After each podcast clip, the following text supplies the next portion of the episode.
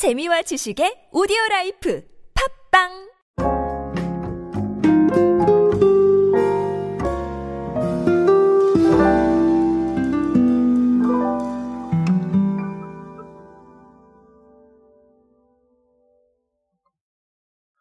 미식에 대한 생각, 자 이런 생각들은 사실은 다 똑같은 것 같습니다.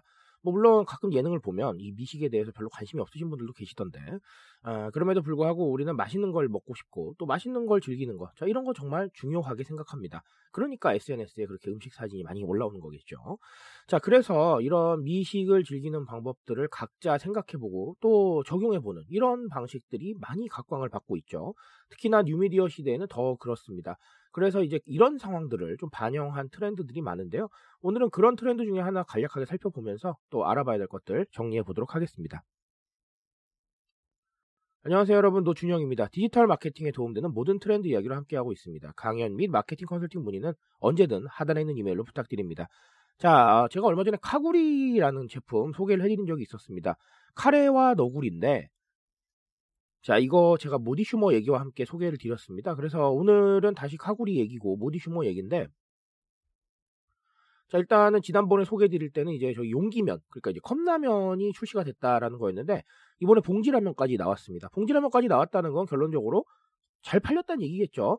아, 실제로 공식적인 자료들을 좀 찾아보면 큰사발 카구리가 크게 인기를 좀 얻었고 그래서 어, 이 봉지라면 출시 요청도 굉장히 좀 많았다라는 그런 통계가 있습니다.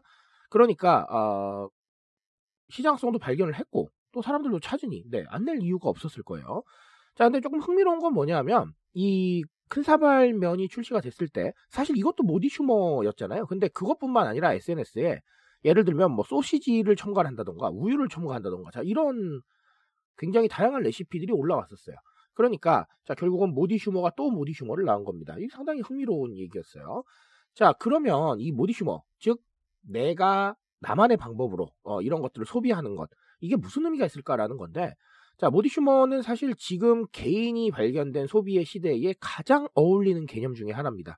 무슨 얘기냐면 결국은 각자의 기준이 있고 각자의 취향이 있고 또 각자 먹고 싶은 방법이 있는 거죠. 그 방법 그대로 소비를 하는 겁니다. 즉 누가 어, 라면은 이렇게 끓여야 됩니다 라고 얘기를 하면 자 그거대로 따라하는 게 아니라 각자 원하시는 방식대로 다 바꿔가고 계시는 거예요. 그러니까 소비에서 개인이 발견했다, 이 단어에 가장 적합한 단어 중에 하나가 되는 것이죠. 자 그렇기 때문에 자 결국은 각자의 취향이나 생각을 존중하는 방식을 가장 많이 찾을 수 있는 분야가 또 모디슈머가 아닌가 싶습니다. 자 결국은 제가 말씀드린 대로 카구리도 모디슈머였지만 이걸 또 새롭게 활용하시면 또 모디슈머의 개념에 부합을 하는 거거든요. 그러니까 정말 아, 제가 방금 말씀드렸다시피 끊임없이 무언가가 생성이 되는 겁니다. 이런 아이디어, 취향에 따라서 자 이렇게 하면서 사실 바이럴 되는 건 뭐예요? 네, 이 제품이잖아요. 그러니까 상당히 중요하다는 겁니다. 이 모디슈머들의 움직임에 따라서 우리 상품이 자연스럽게 바이럴 될 수 있는 이런 상황이기 때문에 이 모디슈머를 잡는 거 정말 중요하겠다.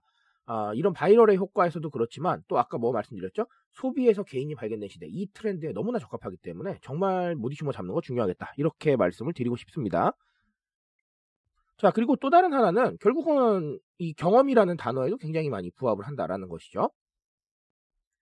보통 이제 모디슈머 분들이 에스엔에스에 많이 인증을 하시거나 또 에스엔에스에 많이도 올려주시는데 자 이거 가지고 우리가 굉장히 새로운 경험일 수 있어요. 왜냐하면 나는 그렇게 안 먹어봤거든요. 그러면 어, 이런 거를 또 조합을 그렇게 안 해보고 싶으셨던 분들도 조합을 하고 싶을 수도 있고요. 보통 때는 관심이 없었는데 관심을 가져보고 싶을 수도 있어요. 이게 무슨 얘기냐면 자 기존에 나는 원래 이렇게 알고 있었는데 어 이렇게도 먹는구나 라는 새로운 경험에 대한 것들, 이걸 간접 경험했잖아요. 그러니까 또 소비를 하게 되는 겁니다. 자 그러니 제가 늘 말씀드리잖아요. 기존에 우리가 익히 알고 있었던 경험은 솔직히 조금 재미없을 수 있다. 자 그런데 우리가 익히 보지 못했던 것들은 상당히 새로울 수 있다. 그래서 레트로도 엠지 세대들한테 굉장히 새로운 경험으로 다가가는 거다. 이렇게 제가 말씀을 드렸잖아요. 자 마찬가지입니다. 이런 식으로 움직이는데 자 저 같아도 그러겠어요. 한, 뭐, 처음 봤을 때, 제가 아무 관심이 없던 사람이라고 생각을 해보면, 처음 봤을 때는, 어, 그럴 수도 있겠다라고 생각을 하겠지만, 또 보고 또 보고, 그러면, 어, 저거 맛있나? 라고 생각할 것 같아요. 무슨 말인지 아시겠죠? 굉장히 새로운 경험에 대한 니즈도 모디슈머들이 상당히 충족시켜줄 수 있다라는 거예요. 자, 그러니까, 이 모디슈머라는 개념 자체가 지금 트렌드하고 굉장히 잘 맞는다라고 보시면 되겠죠.